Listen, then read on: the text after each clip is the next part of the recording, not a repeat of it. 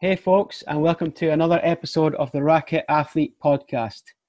Today we have on Mike Margolies, who has worked with over 3,000 athletes from all over the world who have sought, sought out Mike for his expertise in helping them to live up to their potential for over three decades. They have wanted his counsel and unique teaching style to learn about the game within the game. He has worked with athletes in just about every sport imaginable, from the Olympic, professional ranks through to youth levels of sport. Mike has taught at four universities and completed research at the United States Olympic Training Center. He speaks about mental toughness training, emotional intelligence, mindfulness, and the use of imagery during training. He teaches you why you need to train mentally to be successful in life, not just in sports. He also works with athletes, performing, performing artists, and business professionals exclusively around the world from Dallas, Texas. He studied under and was mentored by some of the most prominent names in sports psychology, including Bruce Ogilvie, Ken Ravizza, and Bob Rotella. He's also the author of The Athlete Within You, a mental approach to sports and business. Welcome to the show, Mike. Thanks, Chris, for having me on. Great. Um, so, how's your day been? Good. It's been good. It's been yeah. good. Started early, but it's been good. Yeah, yeah good. All right. So, how we're going to start, Mike, is just by asking you and letting the listeners get a bit of your background. Um, I mean, how did you get into sports psychology, and how did it become a passion? Really, is what we. Well, I guess the answer to that question, Chris, is um, kind of the, the passion came from the way it got started. I was a um, a decent athlete growing up. Yeah. Uh, but I, that was for very much from a physical standpoint. Yeah. You know, by the time I was 16, I could dunk a basketball. I'm six feet tall, and that's not necessarily normal back then. Yeah. Um, I could run fast. I could catch whatever was thrown at me and do a lot of things. But I never stuck with a sport very long. I played three sports in high school and quit them all. Yeah. Um, then when I got to college, I decided to play um, this game that here in this country we call football. Uh, you might call it gridiron football in Scotland, or that game that the Yanks play that looks silly with helmets and all this other equipment on. Yeah. Um, but I uh, I happened to be um, taking a class in college that was taught by the head football coach. And one day I asked him if I could come out for the team. And he looked at me and he said, So where'd you play in high school? And I said, I didn't play. Um, and he's, he looked at me and again and he said, Well, you know, it'll be tough, but you're welcome to come out for the team. And so I came out for the team. And, you know, I think he probably thought I'd quit the first time I got a really hard hit or practice was really tough that I would be gone. But I wasn't gone, and I didn't quit for the first time. And I became the second string wide receiver, the guy who catches passes, yeah. um, for a Division One football team, the top level uh, of football in collegiate football in the United States. Yeah. Um, and then I quit. Uh, even after obtaining that level, because I didn't think I was good enough. Yeah. And I went to the coach and said, you know, I'm leaving the program. I'm actually transferring schools. Um, and he wanted to know why, because I was going to be his number one wide receiver the next year. And I said, well, I'm not good enough. And he said, look, you're a freshman. Jake, who is the starter, was a senior. I was at the time, like I wish I was now, 175 pounds, and he was 200 pounds. And he said, You know, we needed this year a blocking wide receiver, but your turn is coming next year. You're a better wide receiver right now as a freshman than Jake is as a senior. And then he said something that stunned me and kind of rocked me. And he said, And you saw that Jake just got drafted into the NFL. Yeah. And I was better than him as a freshman, but because I didn't believe in myself, yeah, I walked away. And I transferred schools and became a, um, decided that, you know, I missed football and I went and asked the head football coach if I could come out. And he asked the same question, you know, where, uh, what did I play in high school? And I said, I didn't. And he turns his back on me and throws up his arms and says, Never mind, I'm not interested. And there was nothing I could do to get into his good graces. Well, I had become a physical education major at that point in time, and I had to learn how to coach other sports. And one of those sports was what we call here soccer. Yeah. And after a while, the coach came to me and said, You know, if you work at this, by the time you're a senior, you could play for us. And so my senior year in college, I played uh, college soccer, and the next year I played at the professional level for a year. But I was never that athlete that really hung in there mentally. Yeah. Well, after that, I, I went to grad school uh, in a sports science, sports psychology program because I wanted to be a better coach because I blamed the coaches, you know, because I didn't like people yelling at me and Yeah. abusing me. And, and I thought that's what the problem was. Mhm. And the first day of grad school, or I was asked to come in and show up and talk to my um, department chair because I was going to be teaching in the program. And uh, he said he was on the phone, he had his feet up on the desk, and he said, Talk to Bruce, I'll be with you in a minute. And um, Bruce was this older gentleman with a big smile on his face, and and he said, "So tell me about yourself. You know, what's your background? Did you play sports in high school or college? Did you, um, you know, what do you want to do with your degree?" And I gave him the story pretty much like what I just told you. And Bruce's reaction was different. Bruce laughed at me Mhm. and he said, you know, your your your lack of self confidence, your um, your problems with motivation, your inability to handle stress under pressure, obviously from some things I said to him, and he said those are skills, and you could learn them at any time. And I said, so who are you?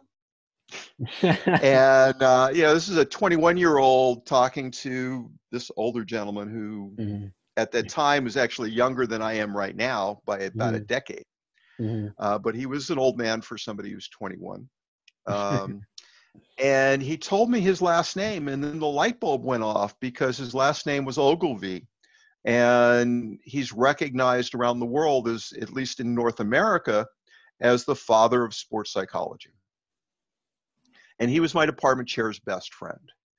And um, at that point in time, my uh, department chair stood up, walked towards the door, and said to Bruce, "Let's go to lunch."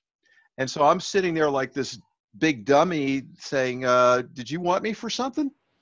and all of a sudden, my department chair turns to me and and throws me his keys and said, "I'm driving," or "You're driving."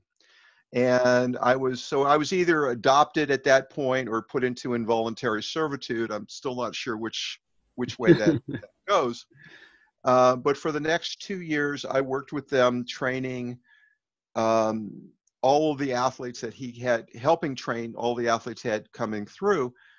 That included world class and professional athletes. And you know, in the end, we worked with the Denver Broncos Yeah. when they went to their first Super Bowl appearance. And I've been training athletes ever since. A few years after that, I, I went to do my doctoral work at the University of Virginia under Bob Rotella. Um, and I've been doing it ever since. And um, but it be what I came to understand is that you know I missed my opportunity as an athlete, Mhm.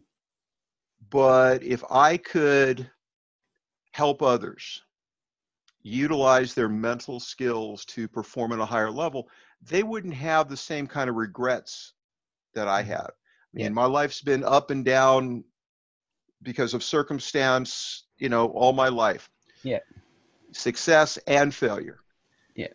But the only regret I ever have is really leaving football because I had the opportunity, but I wasn't mentally strong, mentally tough enough mm-hmm. to stick it out. Yeah. That's my story, and I'm sticking to it. yeah, so I think the key things that came out there, Mike, was um, self belief, motivation, and dealing with pressure in situations. Then, would you say? Absolutely. And yeah. the only other problem that we see, um, and it, it was also affected, it also affected me, is attentional focus. Can you stay focused under pressure with confidence? You know, in, in my case, and say in, uh, in American football, can I go up for a pass when, you know, the other guy on the other side of the line would like to decapitate me? and stay focused on the ball or in terms of you know your football you know when i've got a shot on goal and even though I, I feel some i feel pressure coming from the side can i still strike the ball and send it home? Yeah. So those are the those are the primary things that we we focus on. Yeah um so in regards to staying with as you were speaking about helping athletes and um, getting them to a higher level, how do you build that relationship then to help them to get to that next level when you're working with your athletes? Well, I think the first thing, um, and this is true with everything that we do, the first thing comes in terms of rapport.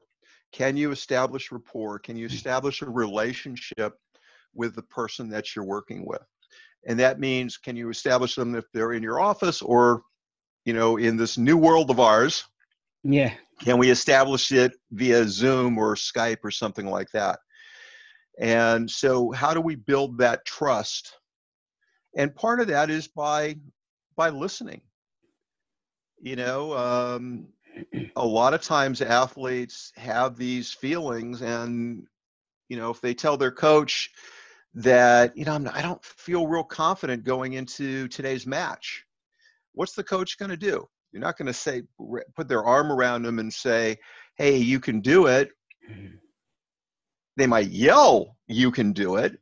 They might, you know, or if they fail or if they they don't perform as well, then they get screamed at. So how do you internalize those things and not let it affect you so that you can move forward? So listening, establishing that rapport is how we get started in the beginning. Yeah. Um, so yeah, coming out of that then is also working working with. Obviously, you mentioned coaches there. I presume you were talking about the sports coach. Uh, yes. Yeah. So obviously, working with yourself and the sports coach to be able to build that confidence with the athlete as well, with what you do and what they do yeah, and as much as I can, I try to have, with the athlete's permission, of course, which doesn't happen all the time. I try to include the coach, not necessarily in the sessions, mm-hmm. but so that the coach understands what we're working on. Yeah. And you know, when I've worked with some teams, the coaches are always there because we, we want to be on the same page. And so, if I'm working with a team, I'm going to have a con- I'm going to have conversations with the coaches and utilize the direction that they want to go in uh, maybe reframing things so that you know the message can get across yep. Yep. Yeah because as you say i mean the, the, sports coach and the psych the, the psychological coach are two different ball games but you have to kind of come along and get on the same level don't you?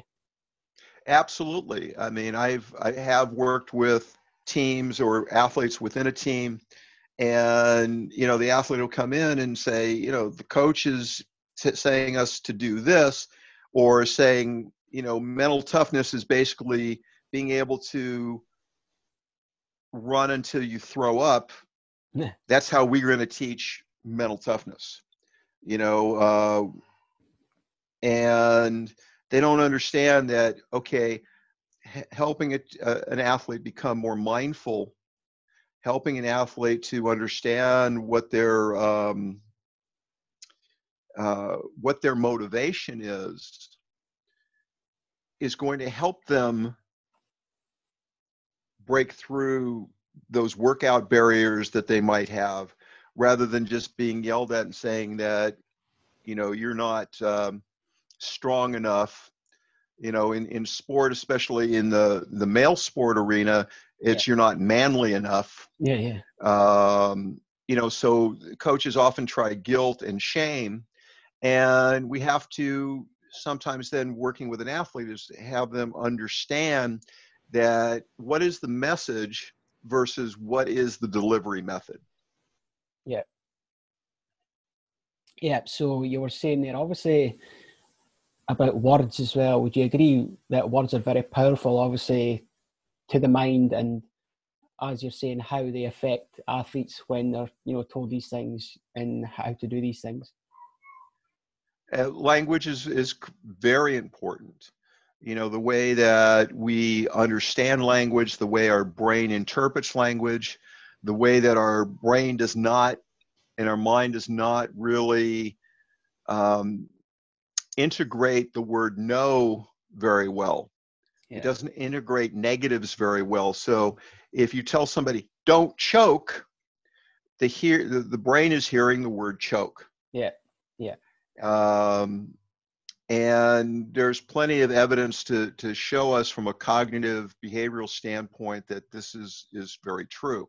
Yeah. So we have to watch the way we talk to people, the way we address them, because there are much easier ways to to get through to somebody than just throwing a bunch of negatives at them. Yeah, definitely. Um, so more on a personal level now, then, Mike. Um, how different would you say your approach to sports psychology is compared to someone who only focuses on athletes? Um, I don't think I, I understood your question. So, all right. Um, um, so obviously, you teach people to be successful in life, not just in sports. So how how would you say your your approach to psychology is different compared to someone who only focuses on the athletic side of things, the sports side of things? Well, what I have observed over all these years is that, you know, specifically when I'm working with athletes, that what happens is is that they become more mentally in control of their game that it doesn't stop there and you know all of the athletes that i've worked with over the years or almost all the athletes. I'm, I'm sure that there's some that didn't, but you know, from the reports that I get, everybody does better in school. They're better socially. I've got an athlete that I'm working with right now who is a um, uh, she's a fencer. Okay. And um, you know, we were coming to the end of their sessions, and um, I thought, okay, you know she's not totally engaged with what we're doing. You know i don't think that uh, she's going to renew and i really wanted them to renew because i saw that this is a, a, a person who could really benefit. And all of a sudden you know she, about our eighth session she's coming in and she's talking about how well she's doing in school um, you know where she was struggling beforehand yeah. and how much easier it is to do her homework and they renewed their commitment more from that perspective because their daughter was doing better not only in fencing mm-hmm. but in in school itself mm-hmm.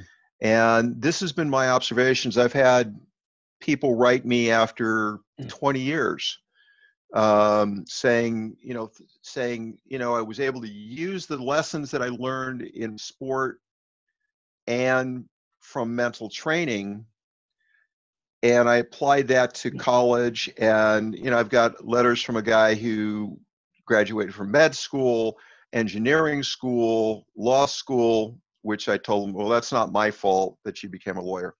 Um, but um, you know we see it um, move over into other areas of life so a long time ago, when I started making these observations, I realized that we needed to incorporate, you know, I needed to mention, okay, you know, you're using imagery or you're using relaxation, you're using stress management techniques mm. to prepare yourself for competition.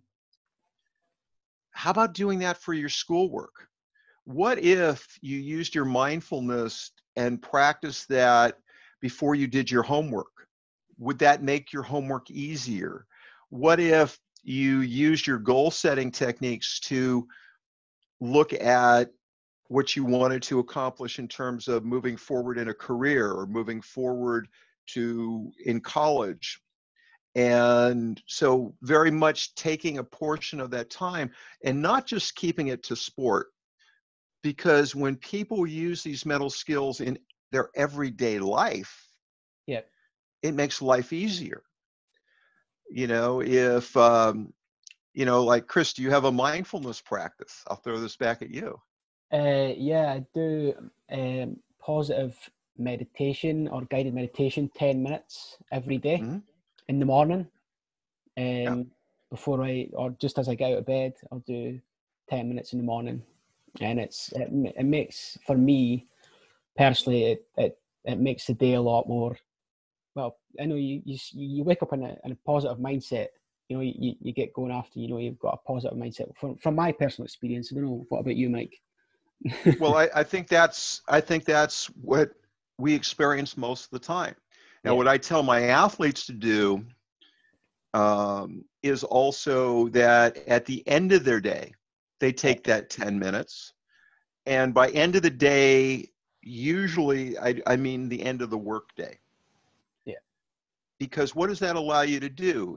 It allows you to take all the stuff that's built up during the day and you get to set it aside.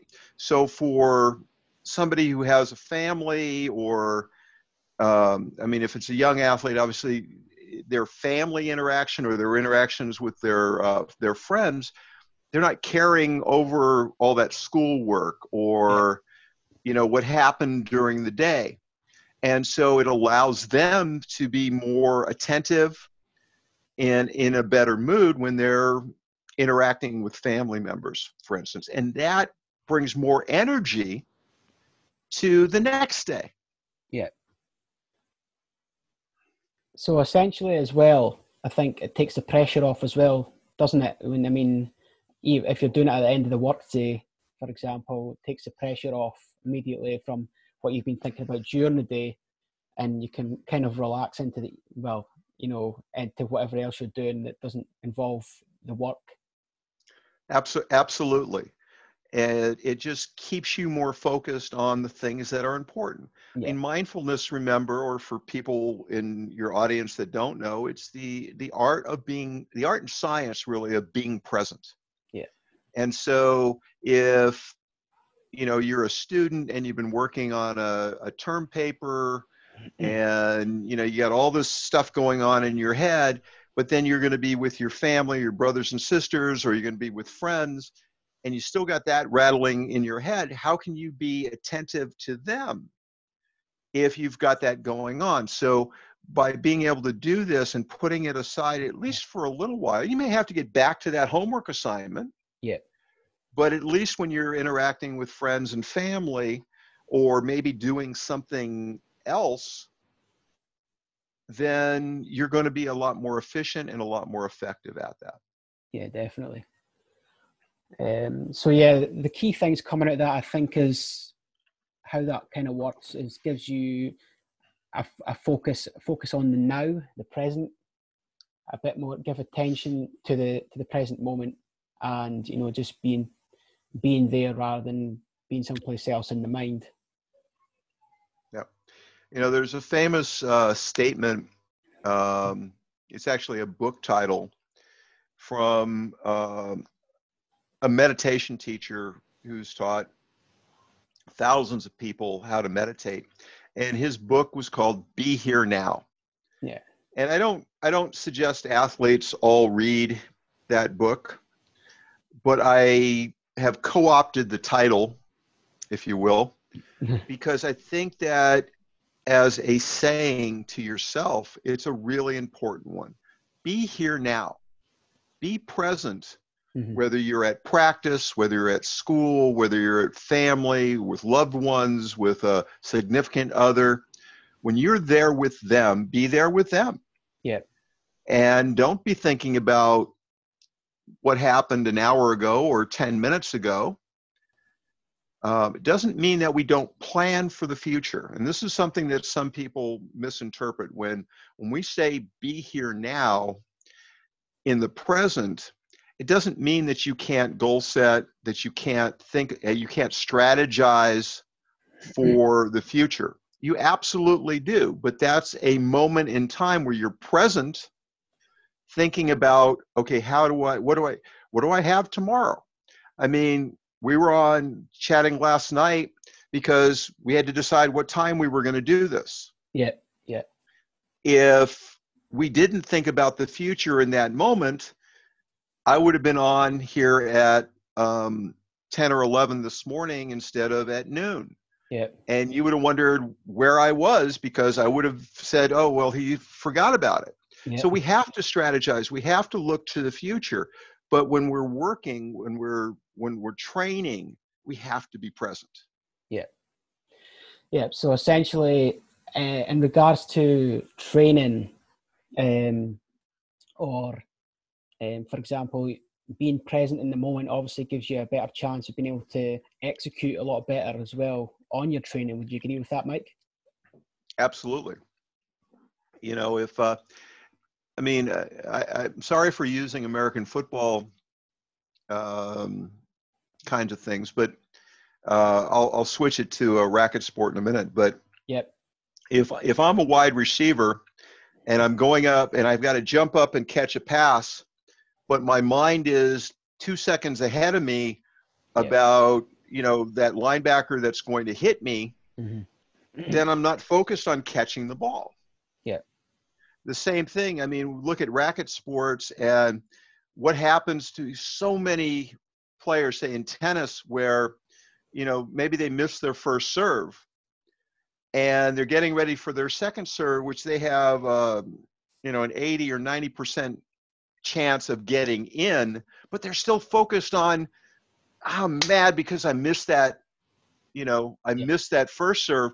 So they're stuck in the past. Mm-hmm that lowers their odds of getting that second serve in. And that's why we see so many, um, when you look at those lost points, when we unforced errors in yeah. tennis or badminton or, or squash, those unforced errors quite often are because we're stuck with what happened either in the last shot or yeah. maybe even 20 minutes earlier. Yeah. I mean, I can relate to that obviously because I'm a squash player myself, so I can relate to being, you know, doing these things in the past. Obviously, when I was younger, I used to have um, play a shot and make a mistake, and like five minutes later, ten minutes later, I'm still thinking about it. So it's taking my focus off my accuracy for my game and concentrating on what's happening with the, with the play and stuff. So I can I can totally relate to that. Yeah. I mean, it, it happens in all sports. I've seen, I've worked with golfers that you know go out on the on the first tee. And they're thinking the last time i was on this course i hit it out of bounds. Mm-hmm. and so they're maybe even a year yeah. they're stuck a year ago. Yeah. and what do they do? They end up hitting it out of bounds again. Yeah. So we have to stay present to give ourselves the best opportunity for success. Yeah definitely um, so, what would you say, Mike? Um, how do you see mental toughness training, and how does that work for athletes? Well, with mental toughness training or mental training or however we want to phrase it, um, you know, we've spent, I mean, certainly when I was an athlete, um, the focus was totally on the physical side and my failures were on the mental side. Didn't matter how fast I got or how strong I got.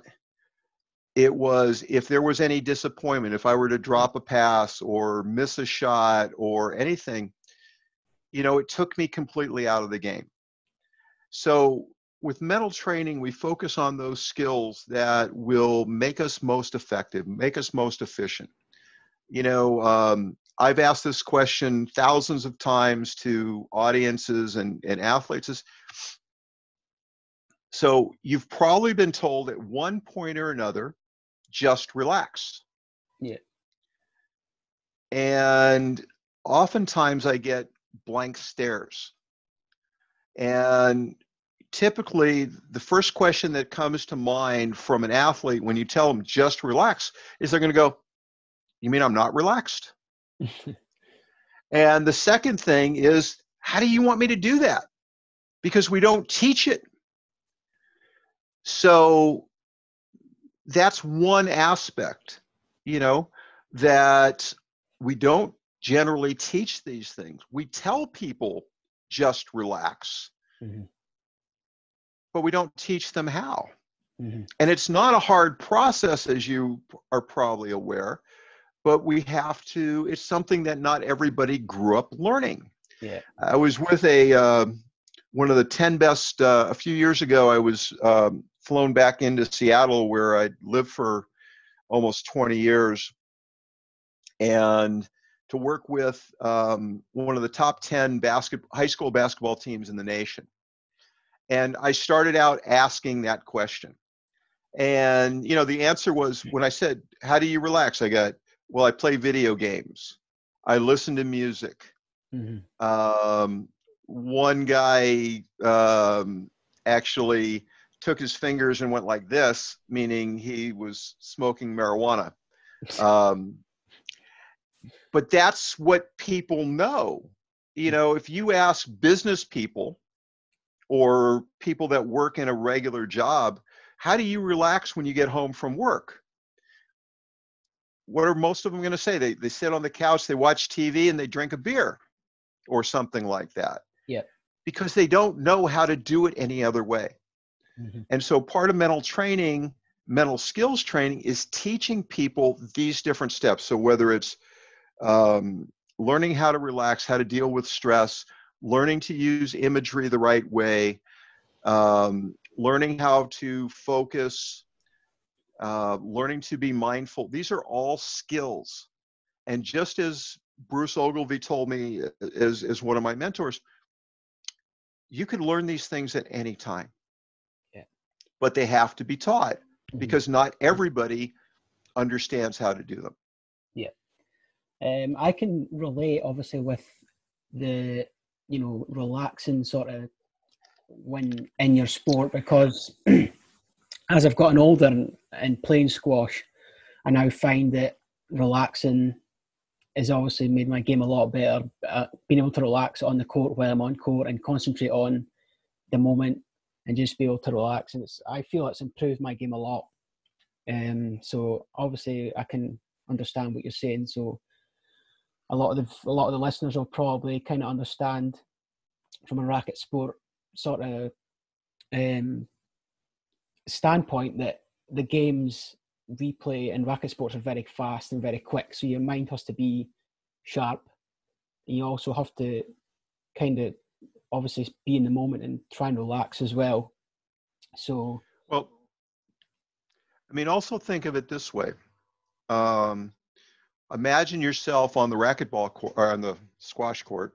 Yeah. I taught. I used to teach racquetball, as I think I yeah, told yeah. you once. But yeah, yeah. Um, but you're on the squash court and you're getting ready to serve, and you've got your arm and you've got, you know, you've got a really you're flexing your bicep and your tricep, and you've got it really hard. Are you going to make a good serve doing that? No. Not at all it has to be loose and fluid so that you can apply that power to what you're doing. Mm-hmm. So it's not just about being mentally relaxed. You have to learn to physically relax your body because if you have tightness in your shoulder, because that's where, you know, uh, stress affects us differently in the body, different people in the body in different places. But if you've got shoulder tension and because you're a little bit nervous, that's going to take X amount of energy. miles well energy but i'm thinking even in terms of i was going to say kilometers per hour yeah. off off the speed of your serve mm-hmm. that you're leaving you know it's like you're taking it away yeah because you're not relaxed enough now that doesn't mean we're you know a, a um, you know that our bodies are like jello and that we've Yeah, got no muscle at all Yep. but Yeah. the ability to tense muscles at the right time Yep. is what performance is all about Yeah. whether it's hitting a squash ball or running fast i mean the example i use a lot is um, you know there's this guy from jamaica named uh, Usain Bolt Oh yeah. right Yep. and if you remember if you remember back to um i think it was the london olympics right? Was that his first uh big step in the stage or was that i can't i'm losing track. China then then london or london then china? Not sure on that one. Yeah I- can't remember. But either way it was such a surprise is that you know he doesn't start well. So Mhm. there are other people that start at the same point. And then he starts to build power. And then you see his whole body relax Yep. And what happens when he relaxes he accelerates past everybody else Mhm. because he's using his muscles efficiently Yeah. and that's the lesson for all of us is that performance is based on tightening and relaxing muscles in in the correct sequence but if you don't know how to feel those muscles if you don't know how to relax those muscles how are you going to perform to your best ability Yeah. Would you say then that um, in that relaxed moment, when you get to that relaxation point, that the body and mind are in sync? well i'll i'll, I'll put it this way when you're not relaxed how can they be in sync Yeah. Yeah. Um now that does and you have to be um you know there there's there's a curve um oftentimes uh called a um a uh, a u-shaped curve that relates to stress Yep. and so if i were drawing it on the podcast for everybody it looks like a you know just a, a u and at the top of the u is where performance is best Yep. so you have to learn but the only way you know that is by being really relaxed or Mhm. being tense Yep. and that's why you that's when you can find what's at the top of that u Yeah. but if you never learn to relax completely how do you find that space and that's part of what we do with mental skills training Yeah. Yep. So moving on then, Mike, to more specifically imagery training. Um, in your opinion, how can imagery training take an athlete to the top of their game? Well excuse me. Um, the use of imagery has been recognized for oh i don't know about uh, 70 years or so as helping people improve their performance. Um, back 70 80 years ago we called it mental practice and over the years it's become a little more refined. Uh, the research i did at the us olympic training center was all focused on imagery. How do elite athletes image do they image differently than lower level athletes? Yeah. and so for the most part people should be using imagery in the first person which means they should be seeing what they're doing through their own eyes. So if you're standing on the squash court you're not seeing your back you're not seeing your ears you're not seeing yourself from the side. You're looking you're imagining what you would see through your own eyes. So maybe you're focused on the spot that you want to serve the ball. You know you turn and you see where your opponent is standing and that's considered first person. Yeah. but there is in my research there is a reason to focus on the third person as well uh, third person being like you're watching yourself on video and that can be very powerful in terms of making changes to your game um, I did a study. I did the study at the Olympic Training Center, and you know the top four athletes in that group, in terms of the testing that we did, were totally opposite of the athletes that weren't. And these were the top 20 uh, elite junior figure skaters in the world or in the in the United States. Four of them used imagery differently than the other 16. Yeah. Those four all went to the Olympics, all won medals at the World Championships. Yeah. And the others didn't. And some of those others were were higher ranked skaters than the four that that weren't. Um, back in uh, the late 70s, I worked with um, uh, a young man who was a decathlete. Yeah. And, um, you know, there was a, uh, the number one decathlete in the world at the time came from the UK. Uh, his name was Daley Thompson, or his name is Daley Thompson. Yeah.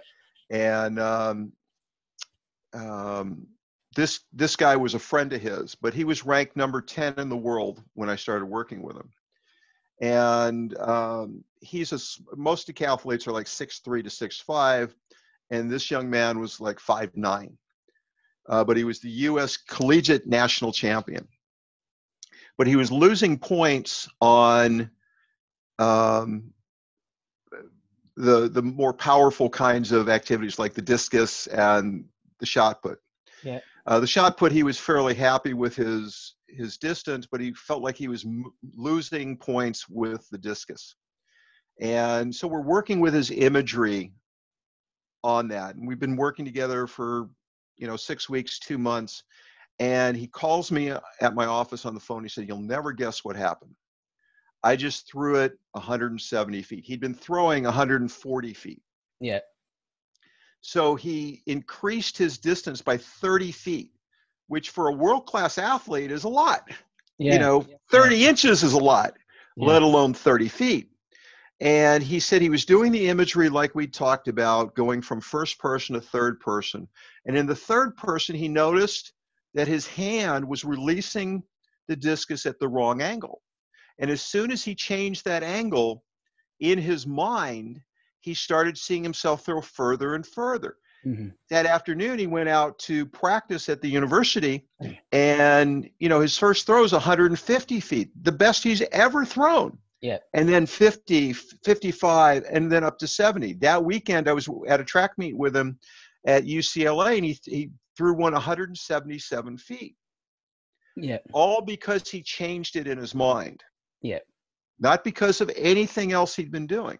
Mhm. Um, he didn't compete in those Olympics because that was the Olympics that uh, the United States didn't participate in, which was in in the Soviet Union. Yeah.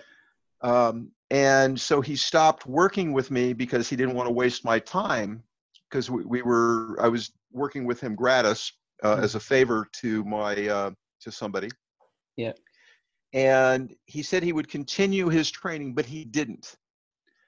And all of a sudden, his marks started to go back down. Now, I know this because not only did he tell me that, but some 30 years later, uh, via LinkedIn, he calls me and says, Hey, do you remember me, you know, from a long time ago? So, and he was, and this is another one who transitioned his mental training after he was done with competition to his business and employed the same thing and became a very successful small business person who made um, cabinets and um, you know uh, did design work for bathrooms and Yeah. uh, and kitchens. You know the point where he's he's doing stuff for celebrities. I mean, he did a quarter million dollar bathroom remake, Wow. but he utilized what he had learned. Yeah. Once he left the decathlon world, he Yep. moved it to his the rest of his life. Yeah. And I think that's an important lesson for everybody to understand. It definitely. So for any racket athletes listening that are at any level in the sport, um, taking it also from taking it from your performance into your life as well is key for you know success and you know using psychology in life as well as sport. Well, the reality is, and I'm not I'm not trying to uh, take sh- shots at sports like squash. Yep. But you're going to earn a living. Are you going to earn a living as a professional in squash? Or are you going to be able to take that information and apply it to whatever else you do? Yeah. Um, you know, for, for a lot of the athletes that I work with, you know, a lot of them are going to get to college. They're going to be able to participate at the college level.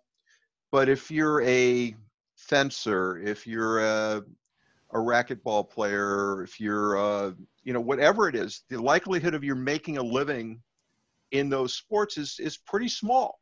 Even if you're a, you know, Division One basketball player, the likelihood of you playing in the NBA is really small. Yeah. No matter how good you were in college. Mm-hmm. But how do you apply those lessons to the rest of your life so that you can live a happy, joyful, productive life? Mm-hmm. It's the same kinds of skills. And that's really a very important thing where we focus on performance. Because Mm-hmm. I don't work with people who have, um, I don't work with depressed people. I don't work with people that have mental health issues. Yeah. I work with people who are energetic and healthy and Mhm. they just want to perform at that next level. Yeah. And that's all we can really ask for in our lives is can I be Yeah. as good as I want to be? So the thing that I kind of I'm catching on to there as well is all these skills you learn, whether you make it to the highest level in your sport or you don't, you can still take those skills away and use them and utilize them. Absolutely. Uh, when you think of it for non-athletes, you know, whether you're going to med school or engineering school or Yeah. law school or, you know, even if you're, you know, even if you you go to a technical school, uh, or you just go into a job anywhere and you want to be good at what you do, Yep. you just don't show up. You know, showing up is obviously part of it. You can't be successful if you don't show up. Yeah. But how you show up is going to determine how successful you are. Yeah. Yeah. So moving on then, Mike, how would you say, or what, what, what would you say an athlete brings to the table of their sport if they have high emotional intelligence? Well, when an athlete has a higher level of emotional intelligence, it allows them to better deal with the people around them, as well as dealing with themselves. So if they understand that, um, in the instance of an athlete who's being coached, you know, if they understand that their coach wants the best for them, but may not deliver the message in the most effective way, that's using their emotional intelligence. I've run into athletes uh, over the years that require negative feedback. You know, uh, worked with a, a high school or not a, a college wrestler back when I was doing my doctoral work at Virginia. And, you know, his coaches told me if they praise him, he'll walk out of the, the training session because all he wants to hear is how bad he is. Yeah. You know, so that so that he would work harder towards what he wanted. Yeah. Uh, but those athletes are few and far between. But even with that guy, at least he understood that he needed from his from an emotionally intelligent stand most emotional intelligence standpoint he understood what he needed Yeah. that it was a screwed up need Mm-hmm. that's something that you know in the short term we couldn't deal with Yeah. but by understanding how he could work with that negative um, energy Mhm. you know he had to twist it so that it made him better and that's part of in in uh, um, that's part of emotional intelligence Yep. there was an interesting article that i read a couple of weeks ago and, and this goes along even with the the research that i did back in the uh, the 80s although we didn't call it this but the strategic understanding of what you are doing. Uh, what in psychology is called metacognition, knowing what you know. Yeah. And that's that was part of the, the the study I did at the Olympic Training Center is knowing what you know from a metacognitive standpoint. That's part of a big part of emotional intelligence. Understanding who you are, what you are in terms of you know what how do you motivate yourself? How do you get motivated even more by others? That's by definition emotional intelligence. Well it's metacognition. It is knowing what you know. Yep. Most of us or a lot of people go around having other people push their buttons and yep. not understanding completely how to push your own. And that's part of emotional intelligence. Yep. Yeah so yeah, that's great, Mike. So, what what what piece of advice would you give to an athlete wanting to get the most out of a sports psychology program? From all your experience, how would you sum that up? What piece of advice? You mean you... besides calling me? oh, um, you know, the most important things are being mindful, learning how to deal with stress. Being focused, using imagery. Overall, it's recognizing that you're not just a physical being. Yeah. And how you go about doing that is, I mean, you can read a book, and I'm happy, you know, when people buy my book, The Athlete Within You. Shameless plug. Uh, I'm happy with that, available on Amazon. Uh, I'm happy with that but you know, I even say this, I, I believe in, in, in, in part of the foreword, you know, a book gives you guidelines. It gives you the opportunity to understand how to do something. But for most of us, I really believe we need some kind of guidance in that area. Yeah. So whether you seek out guidance on Google, looking at uh, how do other athletes uh, mentally train, or whether you go to somebody and, and work with them to get, you know, a clearer direction. But do something. Understand that we're just not physical beings. Yeah. And that, you know, I describe it uh, sometimes as, you know, when we're growing up, it's kind of like a buffet line um, during COVID, of course, there are no buffet lines, but uh, it's like a buffet line, you know, and you're going along the line, you go, okay, I like that. I don't like that. I'll take some of that. And maybe they were out of that when you pass down, pass down the line. Yeah. And so sometimes we miss these little pieces mm-hmm. when we're growing up. Yeah. But it doesn't mean that we can't learn them later. Yeah, definitely. And that's what a lot of people don't understand. They figure, all right, they, they see the evidence that our personalities are developed by the time we're eight to 10 years old. That's what we're stuck with. Mm-hmm. But we're not. We can make changes. Yeah. We can, you know, I obviously, when I was going through that buffet line growing up, I didn't understand confidence. Yeah. You know, if somebody yelled at me, if I didn't do as well as I as in my case maybe it was if I didn't do as well as my parents expected me to do on mm-hmm. something. Yeah. It shook my confidence level.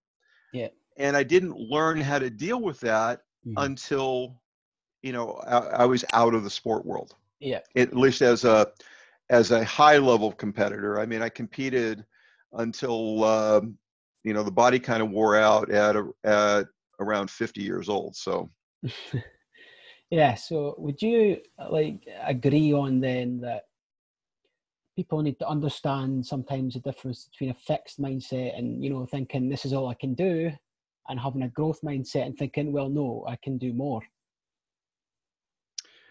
Yeah, I mean, you have to have a mindset um, that's directed. Yeah. And you know, um, the definition oftentimes of fear of failure is that no matter what I do, this is as successful as I can be. Yeah. It doesn't mean that they don't want to be a world champion, mm-hmm. but they have accepted that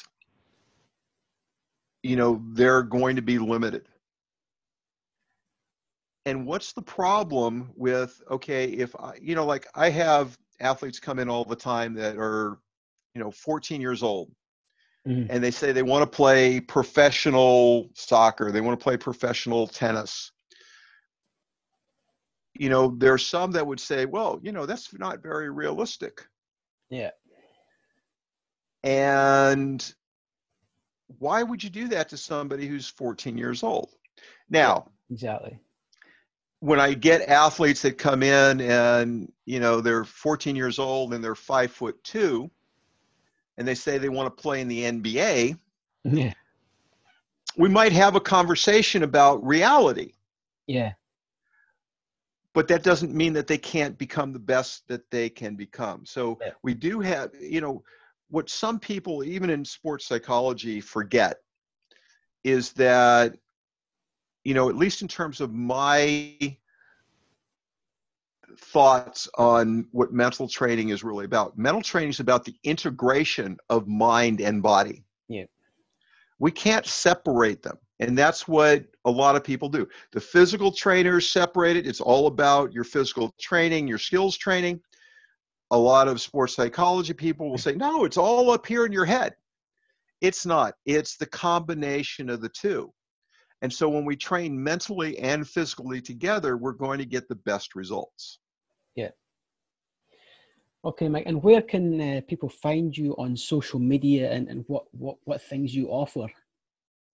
Well, they can find me. Uh, the easiest way to find me is on my website, which is um, www.themental-game.com. And I'm on Facebook, and they can look my name up. Um, uh, I used to be on Twitter and I got hacked and they gave my uh, my Twitter name away to somebody else. So ah, okay. Um, I'm not. I I've stopped doing Twitter, but um, and my Instagram page is more um, on a new venture. I'm also a professional photographer. Okay. And uh, so my Instagram page is more about photography than it is about mental training. But okay. the mental game is where the, the mental hyphen game is where people can get me. And I work with people around the world via uh, via Zoom. Yeah. Uh, I've got a meeting tonight at 10 p.m. with um, somebody who's in Taipei in Taiwan. Oh wow. Um, you know, I've, I've worked with people in China, in India, in the Middle East, in Europe. Um, yeah. I've got a player right now playing professional basketball in um, in Italy. Uh, I've got um, a professional player um, that I don't talk to very often that that plays in in the Premier League in in the UK. Oh, wow. So, um, you know, it's people can reach me anyway. And um, yeah. you know in this in this pandemic yeah. world um, you know i've been i've been working on zoom or on skype uh, mm. for over a decade yeah. working with people around the world. So i'm easy to get in touch with and more than uh, more than willing to help people. Great. That's great mike. Uh, thanks for coming on. You're very welcome. Thank you for having me Okay, guys and girls, that is another Racquet Athlete podcast episode. I hope you enjoyed listening and please leave a review.